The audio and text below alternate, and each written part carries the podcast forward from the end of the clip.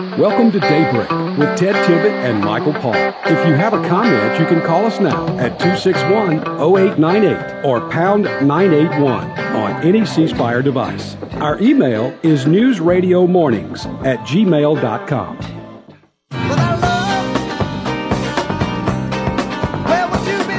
Good morning. It is 716 Friday football, great weather, and Gene Valentino.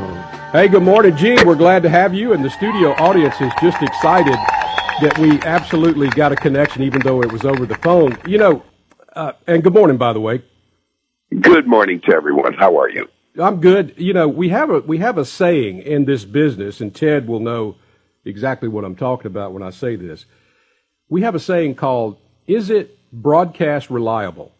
and that means, you know, every time it works. And I'm just Yeah. thinking Zoom is not exactly the best way to make sure that you have something going on exactly Yeah, at the there's same too many time. buttons and switches and connections and verifications. I call it the inflammation super glue highway. The faster you go, the more stuck you get. It's true. It's absolutely true. But anyway, welcome in. We're glad to have you. A lot going on out in the world, and you know, we we actually hadn't been talking very much politics this morning. We've been doing some other things. But uh, what's what's on your mind this week? Well, I kept it open. I usually come in with a checklist of things I want to chat with you about. Uh, I've I've been uh, there's nothing new. Uh, the more things change, the more things stay the same. Uh, we're watching the hypocrisy of uh, Gavin Newsom uh, go after um, uh, Ron DeSantis and think there's an, uh, a merit for seeking help from the federal government to file charges against Governor DeSantis for his uh, moving or flying of the migrants, the illegal migrants, up to Martha's Vineyard in the backyard of Mr. Obama and other um, Democrat liberal elitists on Martha's Martha's Vineyard Island in Massachusetts. They all of a sudden have it being rubbed under their nose because they've ignored it for years and uh, they don't like it. And now they think they're going to have a meeting today at the federal government to discuss whether there's an, a basis for a claim against uh, Governor Greg Abbott in Texas and Governor Ron DeSantis on their actions of moving migrants away from the border. Hello, this is the United States of America. Are, is not the federal government worried about their own recklessness and negligence in avoiding the issues at the border until you stick it under their nose? I mean, this is a shame that we had these governors had to go that far to get the attention of the nation. And I still wonder what the media's uh, uh, reporting on the other channels. Yeah, well, I don't watch a lot of the other channels, but it appears that they are they think this is horrible. This is terrible what they're doing to these poor immigrants, using them as pawns. You know, taking them and putting them in other places where they don't know where they are. It's all a bunch of gobbledygook. We all know exactly what is going on here. The the the, the great point to be made here is when they sent them to Chicago. What did that crazy I mean, absolutely lunatic mayor of Chicago do. She got out and she said how terrible it was for them to send them to a place where, you know, they didn't have enough food, blah, blah. I mean, they go through a litany of uh, problems associated with bringing those. And then she turned around and did it herself. Isn't that the coup de grace? I mean, she has the audacity to complain about it and then ship them 30 miles away into a neighboring community that, that uh, without notice or cooperation, just does the same thing herself to a fellow Democrat liberal sanctuary city. Uh, I, don't get it. Well, I'm thankful that uh, that the governors of Texas and the governor of uh, uh, Florida, Ron DeSantis, had the kahunas to do what they did because let me tell you something until you bring it to the doorstep of Democrats they just want you to live with it they want to tell you what to do they want to tell you how to live your life they want to tell you just go ahead and live with these uh, immigrants that come in you know your communities can support them feed them you know house them do all the things you got to do to make because we're we're all human right and we want to take care of people so the better side of people says you know we got to take care of these people so you know, when they do that, it costs money, and it costs. That's the, right. So, so when you bring them to Martha's Vineyard, the beautiful little idyllic place that is sort of like America used to be, where they love to go because they like the way America used to be, as long as they're the ones that get to enjoy the America that used to be. They want you to enjoy the America that ain't no more. You mean the constitutional republic that has been disintegrated and eroded from within by a lack of accountability uh, and uh, oh, and leadership to to uh, to lead lead with the principles and edicts of our Constitution that have been totally ignored. Hey, I've got something you, we can talk about. How about the accountability amendment? I sent it to you a few days ago. This is my version of the 28th Amendment to the Constitution. There's seven points I put in this, and I've sent it out to congressmen and senators. You want to talk about that? Sure. Point number one, called citizen accountability. A naturalized citizen is a citizen of the United States that is born in any of the states of the nation or the American territories and is a citizen required to take a one year of American history or the equivalent before their entitlement to vote at age 18.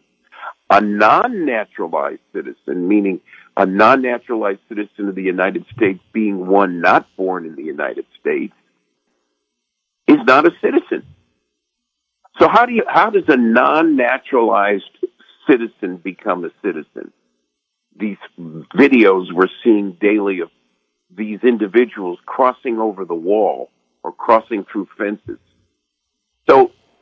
If there's an immigrant or an individual, there is no valid asylum defense. Let's say that in the beginning. You don't get to use asylum as a defense unless you can prove the materiality of it, meaning you don't just say you're leaving Venezuela uh, uh, uh, on the basis of asylum. You've got to show a material proof to a representative of government through the immigration process that asylum is a true defense. Um, now, if you want to become a citizen of the United States as an immigrant, uh, that individual can be sponsored by an American citizen for two years.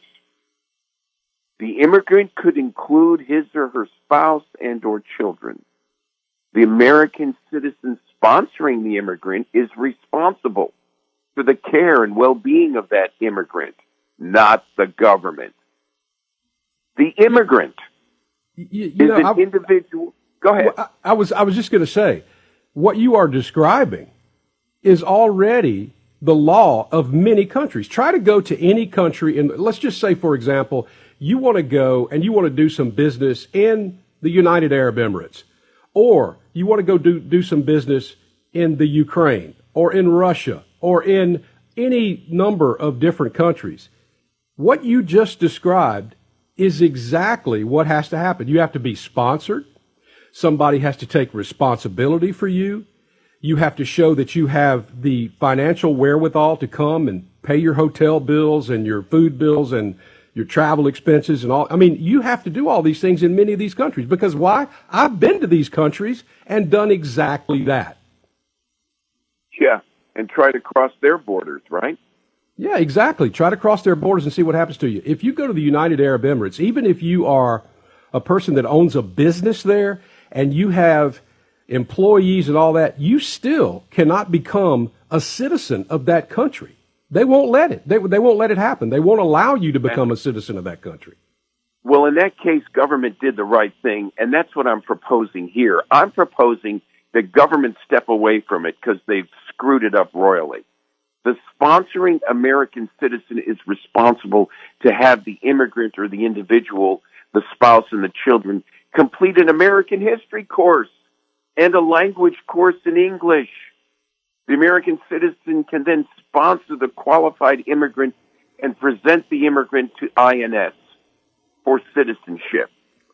And once the immigrant individual secures his American citizenship, he or she can secure an American driver's license. The immigrant See, or individual can, or spouse or the children of, are now no longer under the care, custody, or control of the sponsor. They're newly established and welcomed American citizens. And now, with a driver's license, they may apply locally for a voter's card and secure their right to vote as tax-paying American citizens. Yeah, well, good luck, uh, Gene. You're talking too much sense here. That will never work in Washington, D.C. We won't see this happen unless we force it. Now, the question I have for you is all these shenanigans that are being pulled by our federal government, all the things that are happening down on our border. And the border, the border issue didn't just come up. This has been going on for years and years and years, back to Ronald Reagan, if you will remember, even, even before that. But we've had problems with people illegally coming into this country for a long time. And what have the American citizens said? They've elected people who said we were going to fix the border. We're going to put a fence up. We're going to make sure that people come in, uh, are coming in because they can help this country, because they're smart people, because they can get a job, because they can support themselves. And that's what everybody wants. And every administration, all the way to Donald Trump, did exactly the opposite. They continued to let the border be porous. They continued to let people come here that can't do anything but mooch off of our system. And so, do you think, I guess the question is, that Americans have had enough of this and we realize that you can do something because Donald Trump showed us you can, and they are going to kick these people out of office. That's what you got to hope. I don't know. I don't know what the answer to that is. The answer is something you've per- you brought up uh, very strongly in the past. It's the Convention of States. Uh, we are not going to get this concept, this 28th Amendment to the Constitution, installed because the very people that are voting on it, uh, the two thirds rule in Congress and so forth, is not going to happen because you're messing with their power and authority in Congress. This amendment takes it away from them.